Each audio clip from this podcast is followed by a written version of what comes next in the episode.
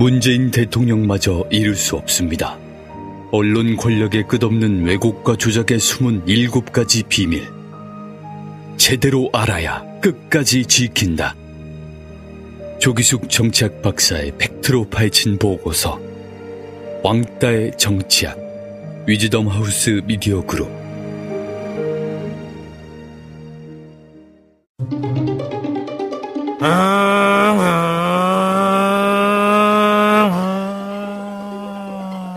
오토바이 과속 운행. 빠라바라바라밤 빠라바라바라밤 지그재그 고개 운전. 아우 답답해 에이 에이 보호장구 미착용. 이륜차 운행자가 증가하면서 교통사고도 증가하고 있습니다. 특히 이륜차 사고는 충격을 흡수할 차체가 없고 곧바로 전복 사고로 이어져 사망률도 매우 높습니다. 규정속도 준수, 인도 주행 금지. 그리고 이륜차 운전자의 안전띠, 보호장구도 꼭 착용하세요. 이 캠페인은 TBS와 안전보건공단, 서울지방경찰청이 함께합니다.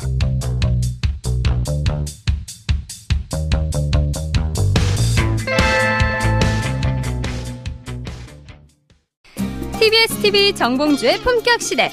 귀로만 듣지 마시고 눈으로도 보세요. 시민의 방송 TBS TV는 IPTV, 케이블 TV를 통해서 시청할 수 있습니다. KT olleh TV 214번, SK Btv 272번, LG U+ TV 176번을 통해 시청할 수 있고 케이블 TV의 채널은 TBS 홈페이지를 통해 확인할 수 있습니다. 구글 플레이 스토어, 앱 스토어에서 TBS 앱을 검색 다운로드 받으면 24시간 어디서나 TBS TV를 시청할 수 있고요. 유튜브, 네이버 TV, 다음 TV 팟을 통해서도 시청 가능합니다. 정봉주의 품격 시대. 이젠 눈으로도 보세요.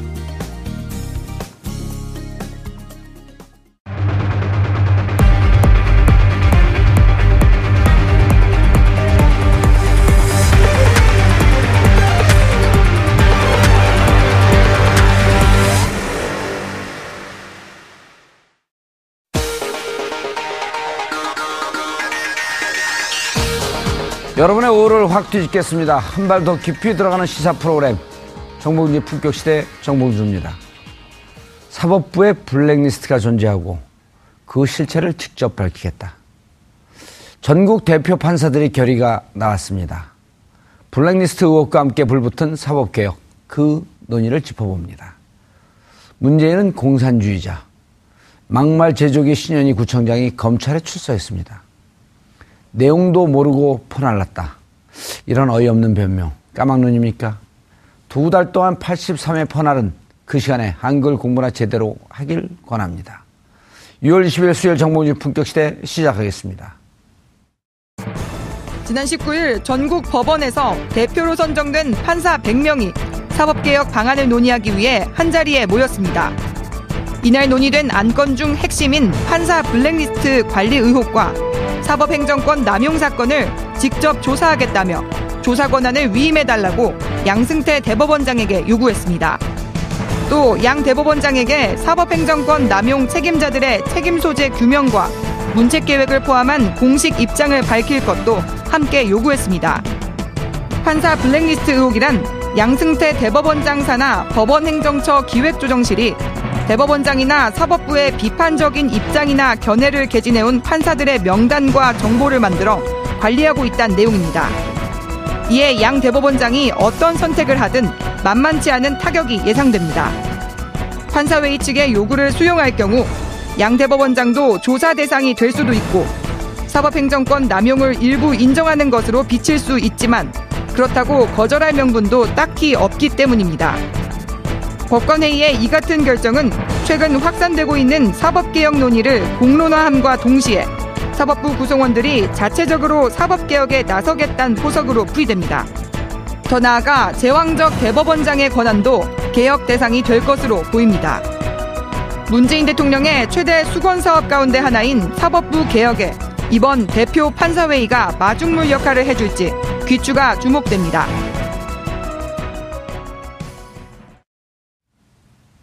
6월 21일 수요일 정봉주 품격시대 첫 번째 이슈 들어갑니다. 사법행정권 남용을 규탄하고 사법개혁을 견인하기 위해 마련된 전국 법관회의. 그 결의안이 오늘 대법원에 전달됐습니다. 과연 양승태 대법원장은 요구사항을 받아들일까요? 또 이번 법관회의가 사법개혁의 단초가 될 수 있을지요. 이 문제와 관련해 세 분 모시고 말씀 나눠보도록 하겠습니다. 장윤선 오마이뉴스 기자 자리하셨습니다. 안녕하세요. 예. 요즘 회사 자주 안 나가세요? 네, 어, 여기 자주 나오셔갖고. 네. 예. 휴가 중입니다. 아, 휴가 중이세요? 네, 연차 어. 쓰고 있습니다. Two jobs. Two jobs? 예. 네. 휴가 중에도 일하고. 훌륭한 기자 아닙니까? 예. 돈도, 돈도 많이 벌고. 자, 어, 검찰개혁 원투펀치. 아, 오늘 one punch만 나오고 two punch는 안 나왔어요. 이재화 변호사. 예, 안녕하세요. 이재화입니다. 이른바 그 서자 아니에요, 서자. 서초동 저승사자. 예, 검찰 개혁이 아닌데 사법 개혁은 다 아시나요? 제가 민변의 사법위원, 전 사법위원장입니다. 아, 민변 회장 떨어지신 분. 그- 어, 사법위원회는 검찰 개혁뿐만 아니라 법원 개혁. 그렇죠. 이런 것도 이렇게 업무로 관장하고 있습니다. 이 법원 개혁이 사실 국민들 관심이 좀 멀어져 있고 무엇을 해야 될지 잘 모르지만 무척 중요한 부분이죠. 국민들의 그, 그 정보가 이제 접근이 안 돼서 그런 예. 건데요. 사실상 이 제왕적 대통령제라 그러잖아요. 예. 대법원장은 대한민국에서 명실상부한 그 제왕입니다. 예, 알겠습니다. 그 말씀 계속 이어서 듣고요. 이정열 전 어, 부장판사. 안녕하십니까. 저, 예. 10, 20년 넘게 있었죠. 어, 다 따지면. 생활, 예, 그렇죠. 예. 22년 정도 되죠. 그리고 어, 지금 법원에는 17년. 함께 사시는 분은 계속 판사 생활을 하고 계시고요. 예. 어제 그 회의에 나가셨나요? 네, 그런 걸로 알고 있습니다. 오, 그럼 100위 안에 든 거예요? 그렇게 등수 매긴 건지는 잘 모르겠는데. 어, 어쨌든 센 거 아니에요. 별로. 대표, 대표자를 뽑혔는데 30명 예. 중에. 뭐 어떤 연유인지는 전 잘 알지 못합니다. 어, 같이 살면서 잘 모르신다. 보기가 힘듭니다. 있는 것 같은데. 네. 예. 자, 어떻게 된 일인가요, 이게? 사실 그 언론에 처음 알려지게 된 것은 지난 3월 2일로 거슬러 올라갔는데요. 그때 네. 이제 경향신문이 첫 보도를 했는데 이제 사건의 단초가 됐던 것은 지난 2월 20일 날 어, 법원 행정처의 선임관으로 발령받은 이모 판사가 있었는데 이 판사가 어, 네. 이판희예요 이모 판사. 아, 그 예, 이판- 이씨성을 가진 판사님이 이름이 비슷합니다. 아, 그래요? 그 순간에 이름만 판사가 들, 얘기해도 판자가 들어, 되나요? 네. 들어가지 않았나요? 그 말씀해 주세요. 그러면 실명 보도해도 아니, 뭐 되나요? 실명 굳이 비실명 할건 없죠. 실명, 네. 실명 보도하면 안 돼요. 아, 굳이 할거 없죠. 우리는 다 알고 있잖아요. 판사니까 이름 안에 판이 들어갔을 거고.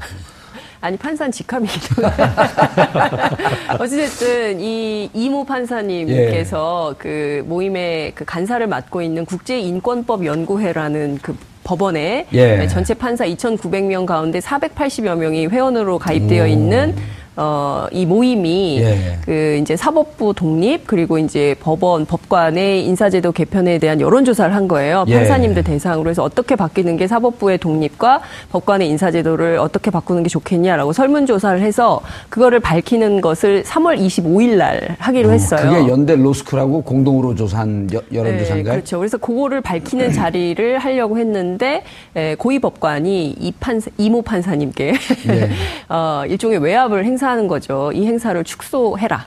아, 라고 했고 그것에 대해서 부당한 지시를 받아들일 수 없다라고 사임을 하고 이제 그냥 지방법원 판사로 내려가셨거든요. 이제 그 이후로 법원 내부에서는 계속 이 문제가 부글부글 끓고 있었고 이른바 이제 진보 언론 중심으로 해서 관련된 보도가 계속 나오고 있었는데요. 그러니까 사법부 안에서 이를테면 뭐 룸살롱 판사 또 향응받은 판사 이 부분에 대해서는 징계도 제대로 안 하면서 실제로 법관의 독립과 사법부 독립을 위해서 뭔가 좀 해보자라고 하는 영역에 대해서는 계속 축소하는 것에 책임이 있는 거 아니냐. 특히 이제 어, 당시에 비슷한 시기에 박근혜 정부 블랙리스트 파문이 있었을 때 판사도 블랙리스트가 있다. 그래서 관련해서 이것도 어떤 건지 조사가 필요한 거 아니냐라는 요구가 있었던 것이죠. 그래서 이제 그게 계속 되다가 이제 지난 19일 날 전체 판사 가운데 에, 몇 분이 모였죠?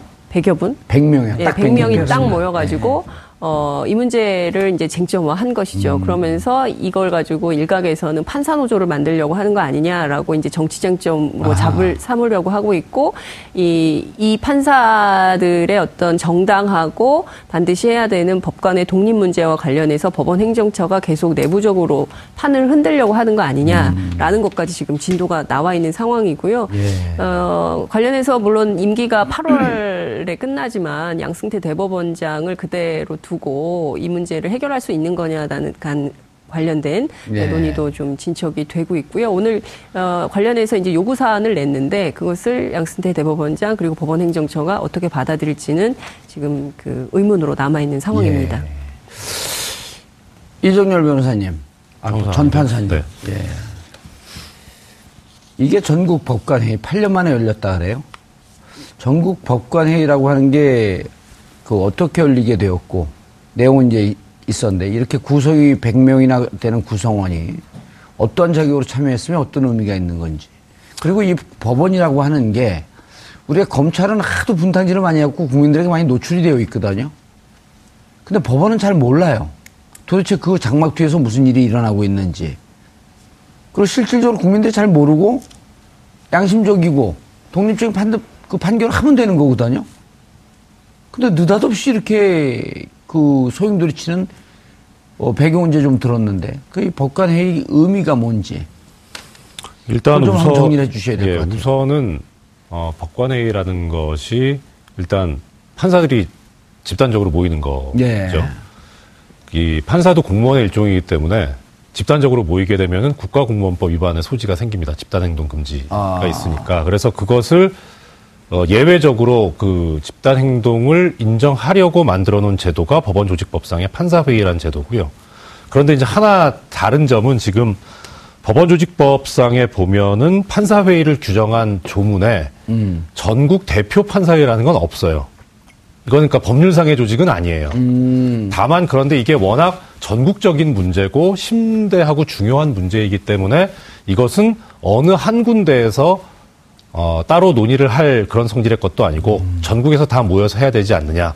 그래서 조금 전에 말씀하신 그 100명이라고 하는 것은 이 전국 대표 판사 회의를 기획하고 처음에 성안했던 사람들이 아예 그냥 100명 정도로 하고 그 다음에 각급 법원에 배치돼 있는 법관들의 인원수에 따라서 할당을 했어요.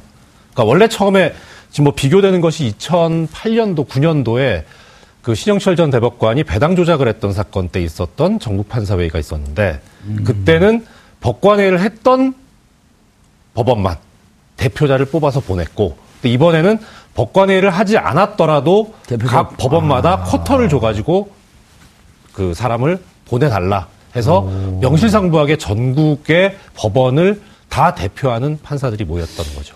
8년 이후에 최초라고 보기보다도 의미가 더 커졌네요, 그렇게 되면. 커졌죠. 그리고 그렇게 하게 된 이유는 2009년도에 있었던 전국 어, 판사회의 때 예. 그때 법원행정처가 주도를 했을 뿐만 아니라 개입을 해서 이번만 조용히 넘어가 달라.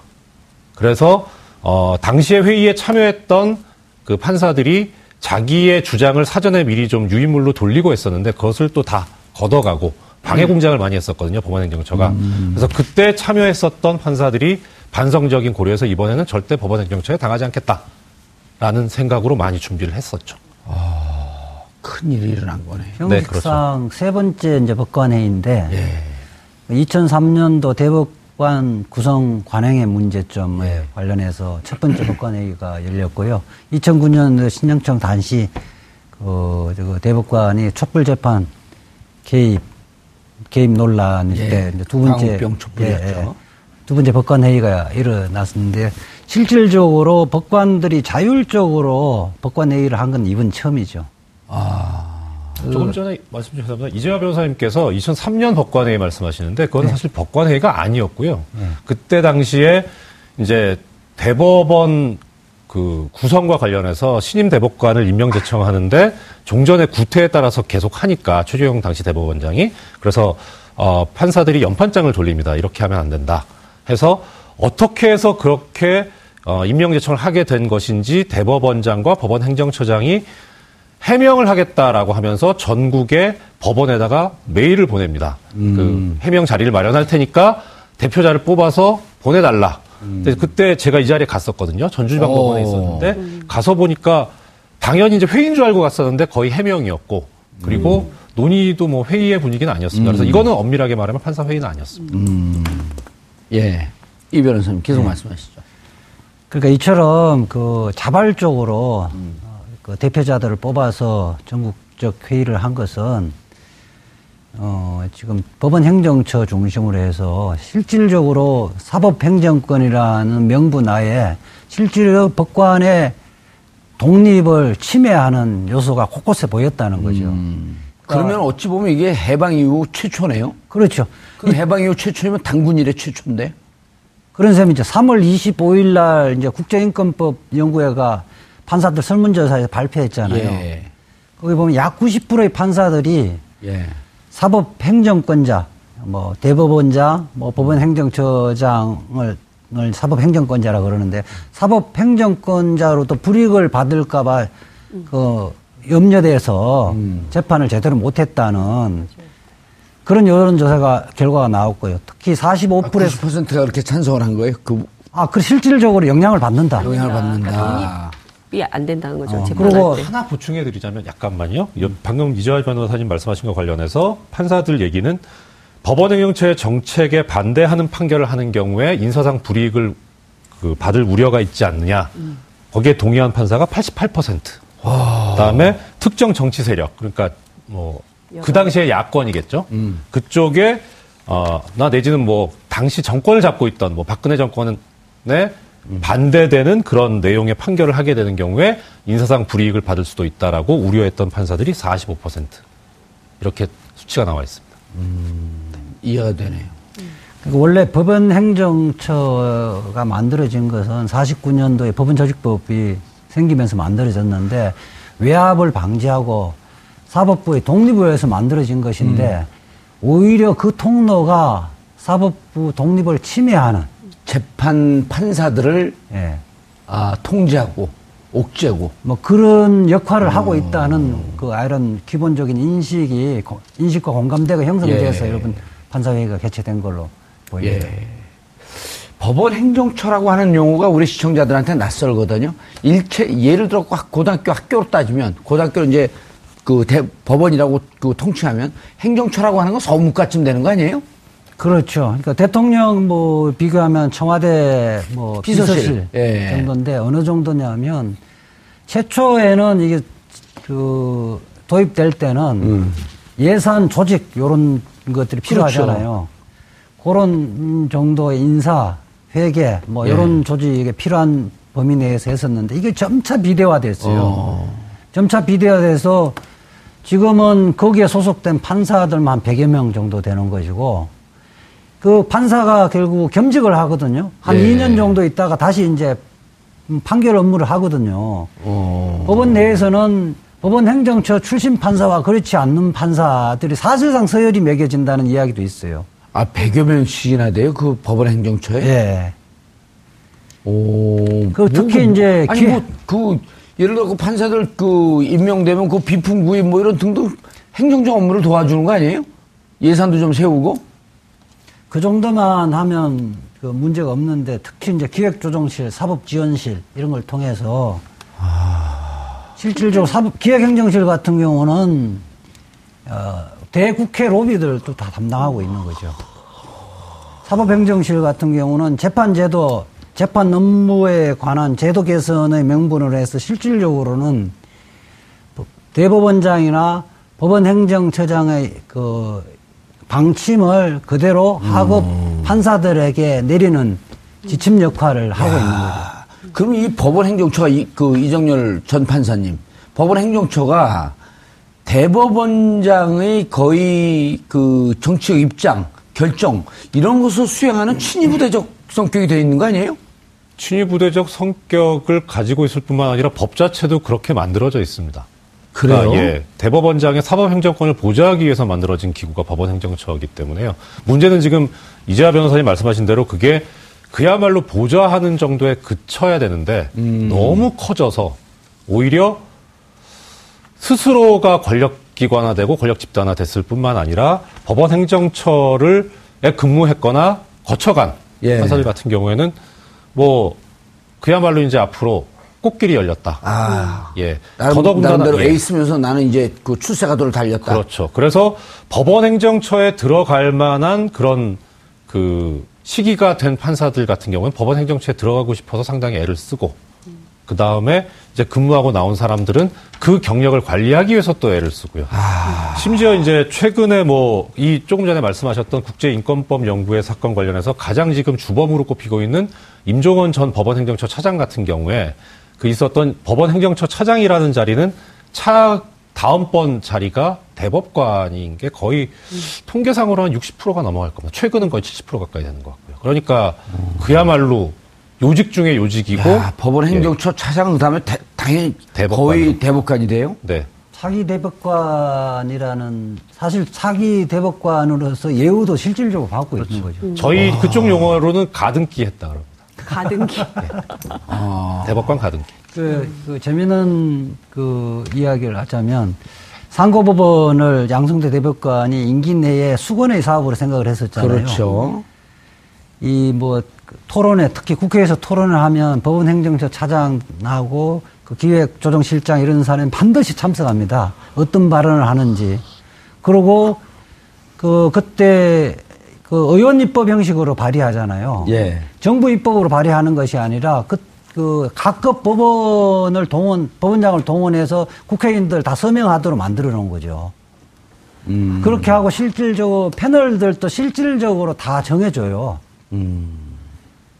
어, 그럴 뿐만 아니라 저는 예, 춘천지방법원인 걸로 알고 있는데 아니 판사들 등산하는데 상고법원 실천을 위한 등산대회를 하는 건 난 참 보고 의의가 없더라고요. 음. 판사들이 법원 행정처 지시 하나로 주말에 상고법원을 그 말하자면 파- 그 시행하기 위한 등산대회를 한다는 게 이게 말이 안 되는 거잖아요. 대국민 홍보를 위한 거죠. 달국. 그러니까 그러니까 그게 이제 그 사법행정권 남용의 전형적인 예죠. 완전 줄 세우게 하는 거 아닙니까? 예. 판사들 그 중에 상고법원은 실질적으로 반대하는 판사, 평판사들은 훨씬 많을 텐데 물며 겨자 먹기로 그 서열별로 이렇게 줄 서서 승선을 하고 있다는 게 국민들이 이것을 알았다면 얼마나 그 뭐 법원의 판결을 그 얼마나 그 무시하겠어요.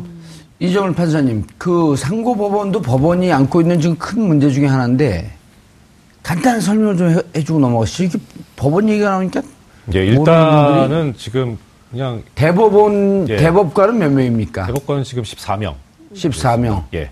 그런데 아시다시피 이제 대법원이 원래 전원 합의체라 그래서 대법관 전원이 재판을 하는 경우가 원칙인데 예. 이러면 이제 어떻게 할 수가 없잖아요. 너무 많아서. 그래서 부를 둬 가지고 3명 내지 4명으로 구성되는 그러니까 자릅니다. 이 14명의 일종의 조를 만드는 거죠. 예. 그래서 그 조에서 포함 그 구성되어 있는 대법관들이 의견이 일치되는 경우에는 전원 합의체에서 재판하지 않고 바로 끝낼 수 있는 그런 구조를 취하고 주로 있어요. 1, 2, 3, 4에서 각 부에 3명씩 해서 12명. 예. 그 다음에 어, 법원 행정처장도 대법관. 예, 재판을 하지 그렇죠. 않는. 네. 그다음 대법원장 해서 네. 14명이 되는 거죠. 그렇죠. 예. 그런데 이것도 이제 전원 합의체에서 다 못하니까 그렇게 편법으로 해놓은 건데 그렇게 해놨는데도 지금 감당할 수 없을 정도로 대법원의 사건들이 밀려오는 거예요. 예. 그러니까 편법으로 생각을 한 것이 우리가 통상 생각하면 지방법원이 1심, 고등법원이 2심, 대법원이 3심이잖아요. 예. 근데 고등법원에 상고법원을 더 가지고 이 3심의 기능을 고등법원에서 하게 하자는 거죠. 그러면은 이게 좀 어떤 차이가 있냐면 대법원의 사건이 많으면 당연히 대법관을 늘리면 되잖아요. 그렇죠. 그런데 대법관이 늘어나게 되면 희소 가치가 줄어들잖아요. 아, 대법관의 권위가 좀 떨어진다. 그렇죠. 아. 예. 그러니까 상고법원을 만들면 예. 그러면 사건도 해결할 수 있고 그다음에 대법관들의 희소 가치도 유지할 수 있고 기존의 14명의 대법관의 그 이 권위, 예. 나 품격. 어, 우리가 품격 시대인데.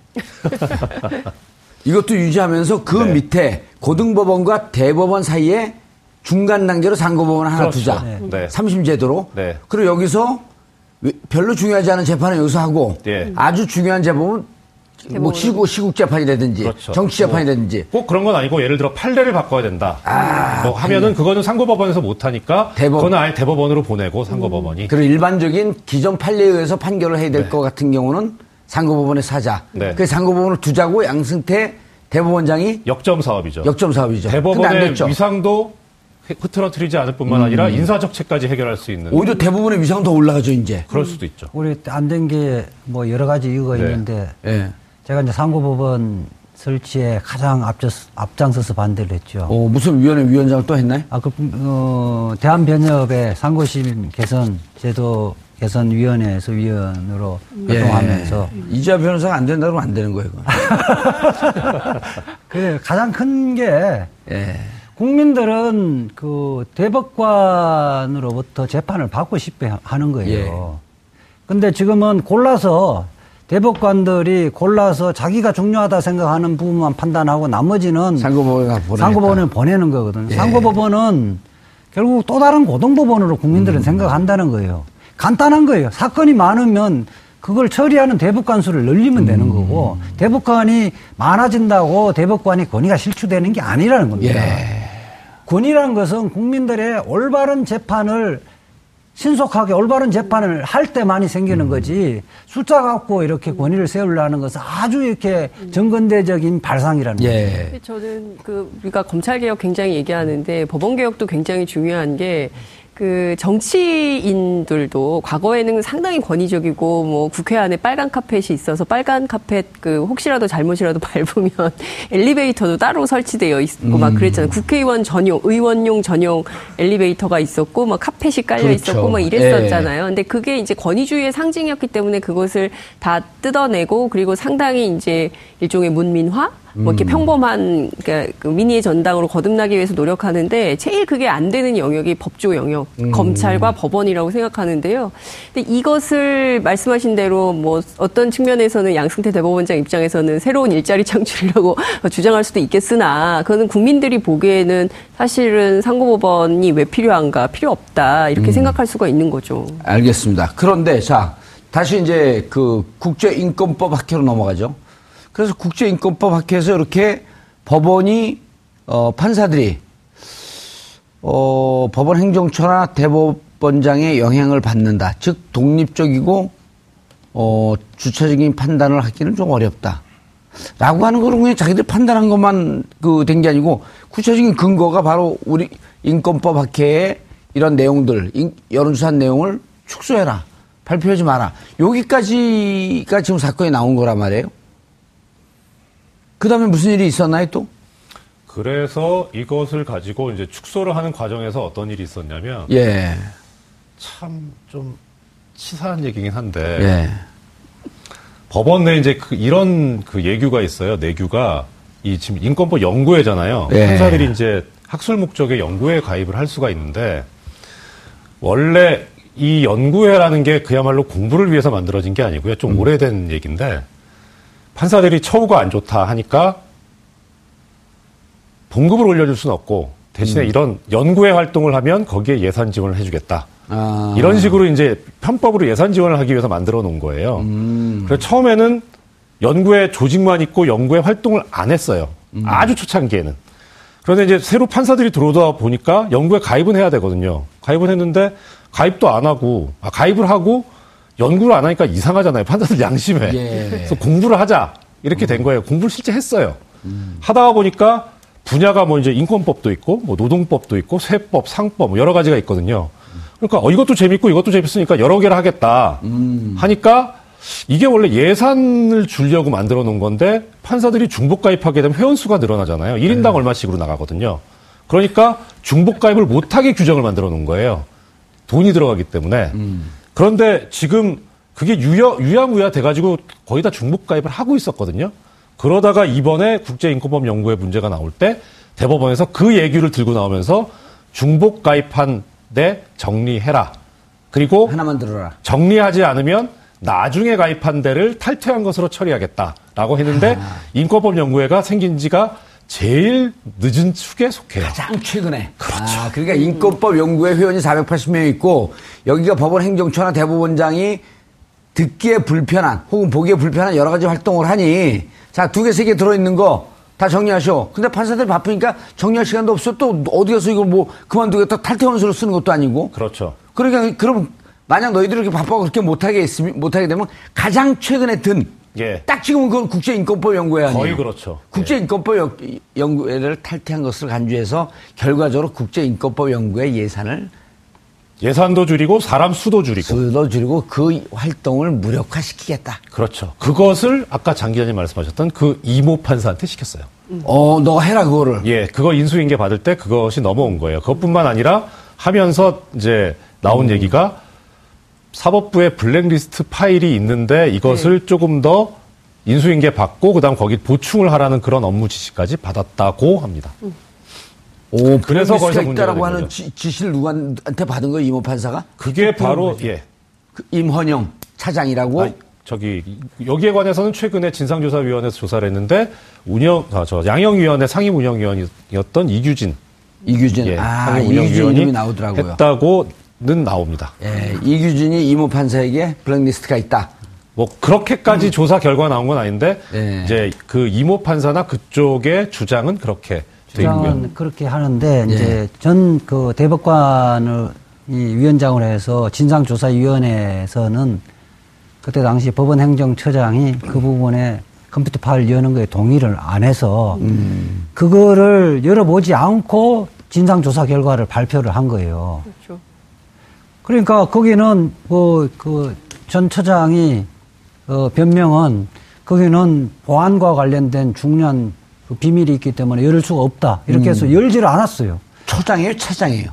법원 행정처장이죠. 처장이요. 예. 임헌영이 처장이에요? 아니, 그, 아니, 아니. 그, 그 임종원은 차장이고 어, 임종원, 그때 음. 대법관인 그 법원 행정처장 고영한 대법관이 처장이 거부를 했죠. 음. 예, 거부를 했는데 그걸 사실은 그 핵심이 블랙리스트가 과연 말한 것 들은 것처럼 존재하는지를 아, 조사를 해서 밝혀야 되는데 그 부분에 대해서는 배제를 하고 다른 사람 진술만 들어갖고 그 부분은 존재하는지를 판단 못하겠다 이렇게 이야기한 거예요. 근데 블랙리스트라는 게 뭡니까? 자기들에게 시키는 대로 판결을 하지 않는 사람들 리스트를 작성해 놓은 거 아니에요. 그게 실질적으로 인사, 인사에 영향을 미치는 거기 때문에 이게 문학의 블랙리스트하고 똑같은 겁니다. 법관 개개인이 독립해서 재판을 해야 되는데 그 블랙리스트가 존재한다는 것은 독립적으로 재판 안 했다는 거잖아요. 그리고 앞으로도 할 수 없다는 거니까 인사에 불이익을 주는데 어떻게 독립적인 재판을 하겠습니까? 이것은 이것이 만약에 존재하는 게 사실이라면 대법원 그 법원은 망하는 겁니다. 음. 아니, 블랙리스트 존재라고 하는 것은 우리 사회가 블랙리스트 때문에 지금 비서실장, 그러니까요. 조윤선 장관. 예. 근데 법원 내에서 블랙, 자체적으로 블랙리스트가 있다? 그러니까 철저한 진상 규명이 필요한 것이죠. 그러니까 만약에 그러니까 지금 핵심은 이런 것 같아요. 양승태 대법원장 혹은 또 양승태 대법원장이 아니더라도 그밖에 또 다른 대법원장을 중심으로 해서 그야말로 수직 서열화되어 있는 법원 내 위계 구조가 있는 한 인사상 불이익 때문에 내가 인사상의 불이익이 우려되는데 제대로 된 판결 눈치 보게 되는 거고 자기 검열 끊임없이 하게 되는데 이러다 보면 양심에 반하는 판결을 할 수밖에 없는 상황이 되는 것이죠. 그러니까 이것에 대해서 더는 그 용인할 수 없다고 판단한 판사들이 자발적으로 새로운 제도 개혁이 필요하다, 법관의 독립이 필요하다, 사법 개혁 해야 된다라고 요구하고 나선 것이기 때문에 이것이 제2의 사법 파동 뭐 이러면서 굉장히 큰 이슈로 부과되는데요. 정치권 안에서 조차도 이 법원 개혁과 관련해서 대단히 보수적으로 보고 있더라고요. 제가 오늘 이 판사 출신 몇몇 정치인들한테 전화를 했는데 법원이 이렇게 간단한 조직이 아니다. 그러니까 진보적으로 안 된다 라고 매우 그 뭐랄까 암울한 전망을 하더라고요. 뭐 진보적으로 바꾸려 그래요? 아니요, 딴 사람 어, 왜 그러세요? 아, 법원 조직을 뭐 보수적인 조직, 진보적인 조직을 바꾼다는 건 저는 뭐 있을 수 없는 건데 비상식을 상식으로 돌리는 거 기본적으로? 그렇죠. 법관 개개법관이 독립적으로 재판을 하도록 만들고 예. 그 제도나 문화가 그것을 제외하는 것은 제거를 해야 되는 겁니다. 예. 제거를 하지 않으면 국민들의 재판 청구권이 침해당하는 거거든요. 그럼요. 지금 블랙리스트가 존재한다는 것은 대법원장을 필두로 해서 위에서 위선해서 음. 저 판사는 저 사람은 성골, 저 사람은 진골, 저 사람은 육두품 이렇게 쟤- 정해놨다는 거 재판 아닙니까? 주면 안 돼. 쟤한테 재판 그렇죠. 주면 우리 입맛에 맞는 판결이 안 나와. 예. 이런 거 아니에요. 그리고 사실상 원세훈 그래요, 안 그래요? 그렇죠. 예. 원세훈 뭐 그 국정원장 그, 그 공직선거법 위반 사건들도 사실은 1심 판사가 어, 배당하는 것들도 사실은 국민들이 상당히 의혹을 제기 많이 했잖아요. 예. 그래서 그게- 일심에 원세훈 그러니까 원세훈 그 전 국정원장 판결을 보면 대표적이래요. 1심에서 국정법 위반. 네. 그러나 선거법 위반, 위반이 아니다. 네. 국정법 위반은 선거에 관여했기 때문에 위반된 거거든요. 그렇죠. 근데 선거법 위반 아니다? 예. 근데 이제 2심에서 뒤집힌 거 아니에요, 이게? 그렇죠. 좀, 좀 이제 양심적인 판사지. 아니, 나 네. 옷 벗을 때 됐으니까 해- 해보려면 해봐. 그러고 선거법 유죄. 그 다음 국정법 무죄. 아, 둘 다 유죄됐나요? 2심에서? 둘 다 유죄됐죠. 둘 다 유죄됐지. 그리고 대법원으로 넘어가니까 대법원에서 이상한 논리로 뭐- 뭐 증거적 증거법 논리로 해서 다시 또 예, 그 선거법 고등법- 유죄된 게 증거가 좀 불충분한 것 같으니 증거를 좀 꼼꼼히 살펴봐라. 예. 뭐 그렇게 이야기를 했었는데 그리고 지금 2년 몇 개월 동안 아직 판결을 안 하고 있는 거예요. 고등법원에서. 예, 예. 그리고 1심에서 선거법을 무죄한 판사는 곧바로 고등법원 부장판사로 승진했죠. 그러니까 특히 아. 야. 예컨대 이석기 내란 음모 사건 뭐 이런 것 중요 사건도 예. 어 1심 재판부도 고등법원 재판부도 이 법원 행정처 라인 원래 경험을 했던 사람에게 배당을 한 그거는 뭐- 뭐 법원에서는 말하자면 뺑뺑이 돌려서 했다 그러지만은 일반인들은 그렇게 생각을 하고 있어요. 생각하지 않죠. 그 중요 사건, 정치적이거나 사회적 파장이 큰 사건은 자신들이. 믿는 네, 판사들한테 사실상 배당을 한다는 거죠. 이정열 부장판사님, 전 부장판사님. 지금 원세훈 전 국정원장 예를 드는 게 법원의 그 판사들의 판결의 독립성, 이거 침해했을 가능성, 아까 여론조사 결과 88%. 법원, 법- 대법원장과 행정처의 입장과 반하는 판결을 낼 때 영향을 받는 것으로 느낀다. 원세훈도 대표적인 케이스로 볼 수 있나요? 그렇죠. 아, 그리고 잘 여기서. 주의를 하셔야 될 게, 예. 그러니까 영향을 받는다라고 하는 게 우리가 지금까지 생각해온 사법권, 사법부, 법원, 법관, 재판, 뭐 독립 관련한 이 외화 압력 이런 것이 외부 압력이라고 생각하잖아요. 예전엔 맞았어요. 근데 지금 외부 압력은 없어요. 어, 정치권의 압력을 얘기하는 거네요. 일- 일종의. 그렇죠. 정치권이든 옛날에는- 정부든. 예. 박정희 정권 시절에 예, 뭐 쪽- 권력의 압력, 권력, 예. 정치 권력의 압력. 예. 그건 없어졌다. 예. 근데 지금 문제는 내부의 압력인 거예요. 그러니까 은- 그렇게 해서 지금 조금 전에 이재화 변호사님 말씀하신 대로 원세훈 국정원장 1심 무죄 선고했더니 바로 차관급인 고등법원 부장판사 그대로 승진합니다. 그리고 거기에 대해서 하도 기가 막히니까 그 어느 부장판사 한 사람이 내부 게시판에 글을 씁니다. 이거 지로기마의 판결이다. 고등법원 부장판사가 그렇게 중요하냐. 아, 기록이만은 뭐예요? 그 왜 저 뭐 아, 사슴을 가리치면서 말이라고, 말이라고, 얘기한다. 예. 그 블라디미르 정유라가 타는 그런 말. 예. 좀. 지록이와 판결이라고 비판을 했었죠. 예, 그래서 아, 기록이만, 아, 이제 알겠네. 징계를 하죠. 지록이마라고 그러니까 했던 그런 판사들. 말을 했다고 징계를 합니다. 그렇게 이제 인사권, 보직권, 징계권을 양승태에서 남용을 하는 거죠. 이해가 안 되는 말을 탄 사람도 구속영장 기각을 하면서 말을 했다고 징계를 해요. 그리고 나서 이제 또 이재화 변호사님 말씀하신 대로 대법원에서 파기완송돼서 돌아와서 고등법원에서 계속 묵혀져 있는 2년 6개월 동안 묵은지예요. 그렇죠. 계속 묵히고 있는 거예요. 아예 재판을 안 합니다. 아예 제대로. 재판 안 해. 예. 그럼 그 부장판사 떠났잖아요. 떠났죠. 그리고 정권 바뀌었잖아요. 네. 그럼 헤이지 이제. 모르죠. 그러니까 지금 이게 아니, 뭐, 패널이 갖고 모르는 걸 잘난. 척하면서 모르죠. 그 사람이 지금 그러니까 이게 어떤 영향이나 외압이나 이게 문제가 아니라 예. 판사들 자체가 이제 그런 오랫동안 암흑기를 거쳐오다 보니까 아, 스스로 된다. 순치되거나 변화가 돼버린 거예요.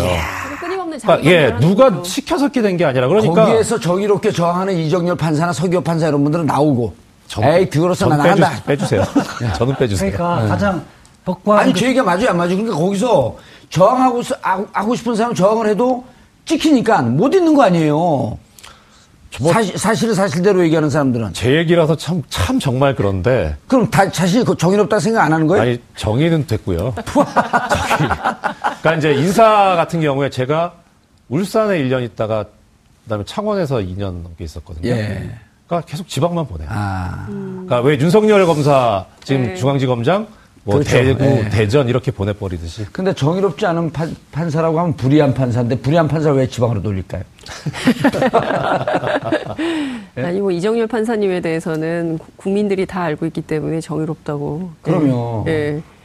그러니까 이 방송에도 출연하실 수 있는 거 아니에요? 짬뽕 그거 아무나 할 수 있는 게 아니에요. 아, 그건 아이디어도 좋은 거예요. 아 그래요? 그러면 그 지금 문제점도 그렇지만은 앞으로 개선점에 대해서 우리 방송에 이야기해야 되지 않겠습니까? 아니 그렇게 지금 문제점이 네. 더 많이 안 나왔어. 조금 더 나와야 돼요. 방송에 대한 개선점이죠. 별로. 아니야.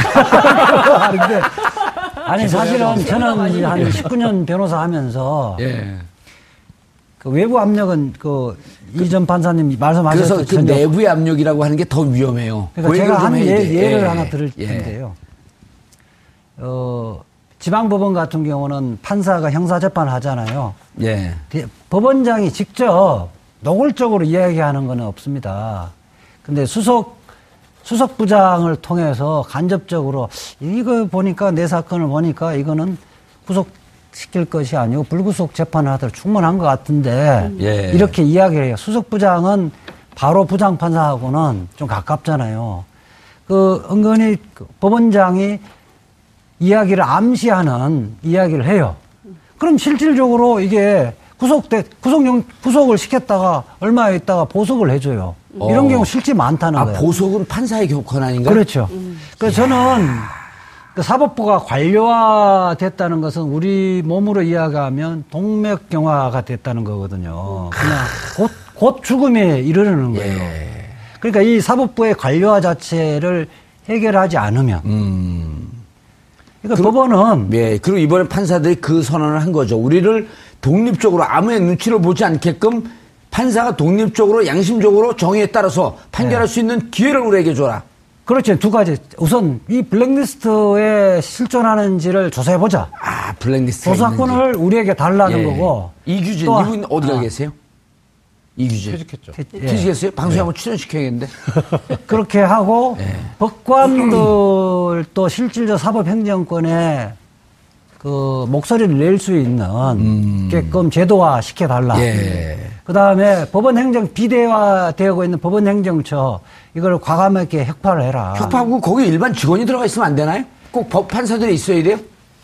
지금 그 그래서 법원 노조에서 요구하는 것이 그거죠. 행정업 판사들은 재판 업무에만 하고 그다음에 그럼요. 어, 행정 업무는 이- 그 일반 법원 공무원한테 맡기라는 것이 이제 법원 노조의 요구고요. 예. 근데 이게 뭐 이론적으로 이념적으로는 행정 업무니까 판사는 재판하고 이게 맞는데 예.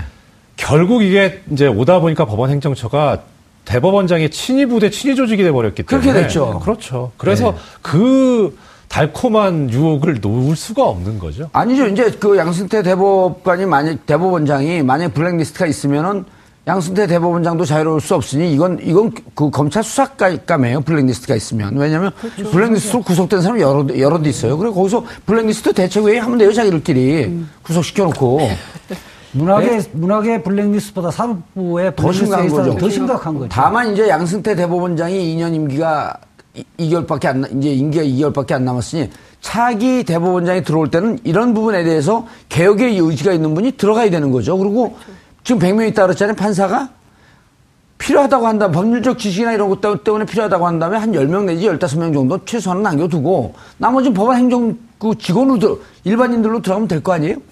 그렇죠. 예. 충분히 그래도 남죠. 예산 전문가들, 네. 그다음 인사 전문가들 이런 네. 분들이 있어야죠. 판사들이 사실 뭘 알아요? 저한테 그러세요. 검찰 모르는 건 맞는데 아무리 그래도 검찰의 가장 문제가 이제 예. 법무부의 탈검찰화라고 이야기하잖아요. 그렇죠. 탈검찰화. 법원 행정 조직도 필요한 부분에 최소화시키고 탈판사화. 탈판사화를 주장하는 게 탈판사와 전문화 주장하는 것이 지금 이제 국제인권 그 국제인권법 학회의 주장이기도 하죠. 아, 법원 행정처의 탈판사와 그 그다음 전문화. 전문화. 예, 근데 아. 지금 보직 관리하기 위해서 한 2년 있다가 다시 나오거든요. 그래 그러니까 2년 갖고 전문성을 없네. 가질 수가 없어요. 아니 지난번에 우리 검찰 개혁 얘기할 때 똑같은 논리로 검찰 개혁 됩니다. 얘- 얘기할 때 예를 들어갖고 그 비자 담당하는 네. 국제모 담당하는 네. 노동모 담당하는 이런 거 파- 검사들이 잘 모르잖아. 그냥 자기들 네, 네. 보직 관리하기 위해서 그 법무부 들어갔다 오는 거거든요.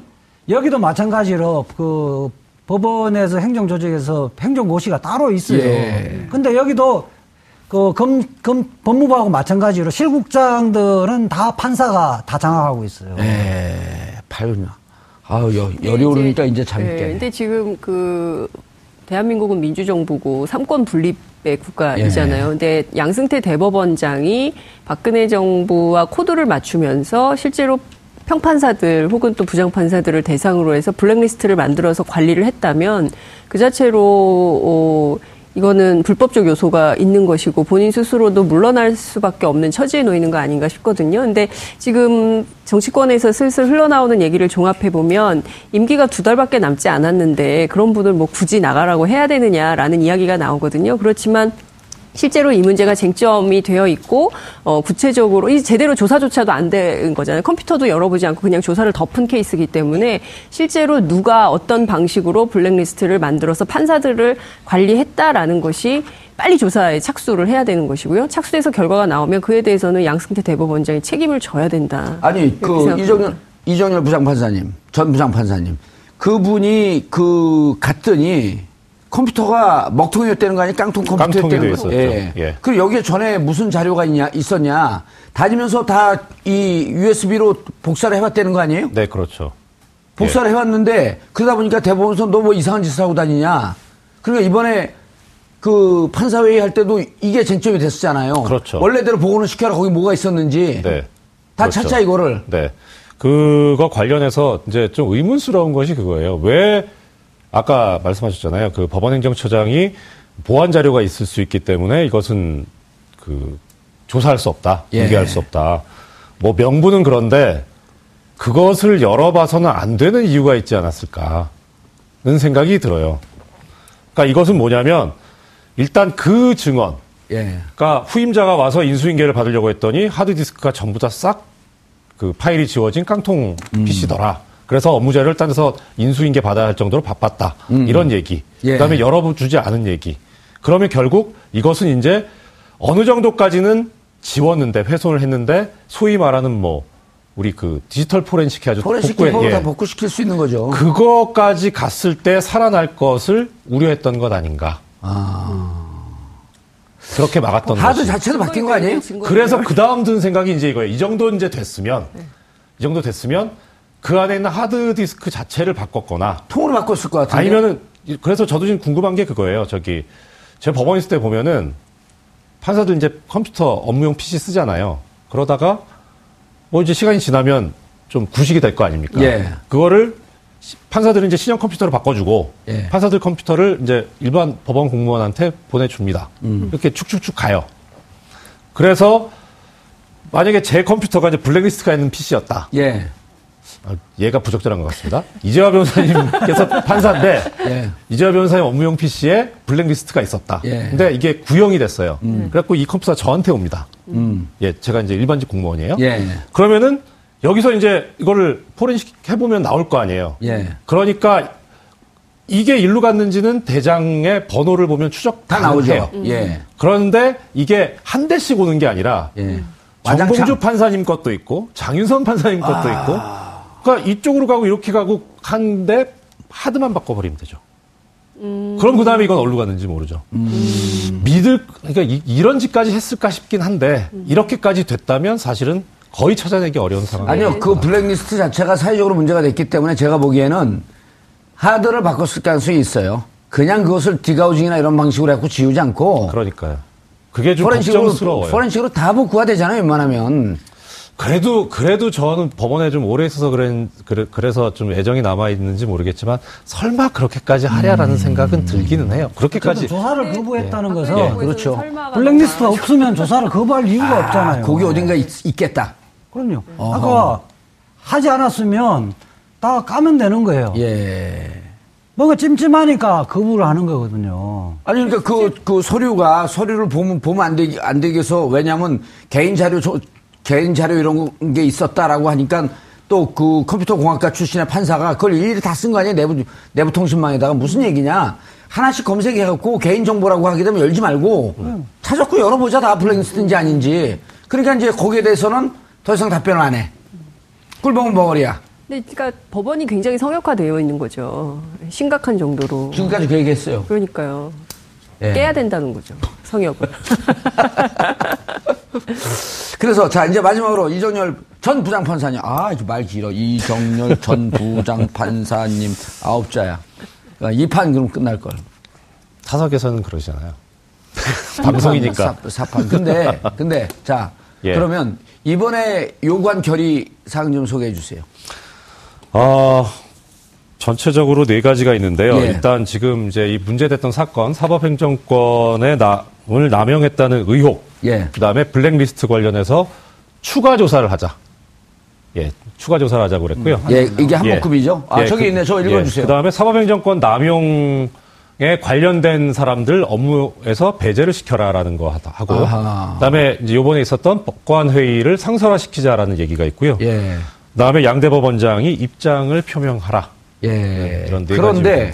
사법부 블랙리스트 추가 조사를 자체 조사하겠다는 거 아닌가요? 자체 조사는 어디서 나온 거예요? 저기 저 중에. 현재로서는 이 전국 판사 회의에서 선임하는 어, 조- 소위를 꾸려서 거기서 예. 어, 선임하는 사람들이 조사를 하는 것으로 일단 잠정적으로는 생각을 하고 있는 것 같은데 예. 아직 구체적으로 어, 어, 몇 명이 언제 뭐 어디를 어떻게 조사할지는 지금 아직 거기까지 나오진 예. 않은 것 같습니다. 대법원장에게 조사권을 그 위원회에게 좀 넘겨달라. 그 예. 요구까지 하신 걸로. 그렇죠. 예. 그리고 이제 저걸 오늘 양승태 대법원장에게 넘겼고, 예. 넘겼고. 이렇게 되는 거죠. 아까 임기 2개월 얘기했는데, 만약 여기에 불법성이 있다든지, 혹은, 어, 법원들에 대해서, 그, 법관들에 대해서 블랙리스트가 있었다고 한다면, 임기와 무관하게, 이건 법적으로 조사해야 되는 거 아니에요? 당연하죠. 그리고 다루, 한우가 나, 나, 남았더라도, 어, 불명예 퇴진을 시켜야 되는 거죠. 그렇죠. 그리고, 감옥 가고 싶어? 그럼 그게 해야 되는 거죠. 깜짝이야. 아니, 본인이 물러나지 않으면 예. 탄핵 위에 방법이 없어요. 아, 그래요? 뭐 탄핵하기에는 두 달 안에 탄핵하기는 어려운. 국민들이 뭐 탄핵이 익숙해졌으니까요, 이제. 예. 알겠습니다. 자, 정봉주의 품격 시대에서는 여러분의 소중한 의견을 받습니다. 샵 5400으로 주제 맞는 다양한 의견 문자 보내주시기 바라겠습니다. 100원의 정보 이용료가 부과됩니다. 한 발 더 깊이 들어가는 시사 분석. 여러분은 지금 생방송으로 진행하는 정봉주의 품격 시대와 함께하고 계십니다. 오늘 방송 좋았나요? 방송에 대한 응원 이렇게 표현해주세요. 다운로드하기, 댓글 달기, 구독하기, 하트 주기. 더 좋은 방송을 위해 응원해주세요. 그리고 2부도 함께 해주세요.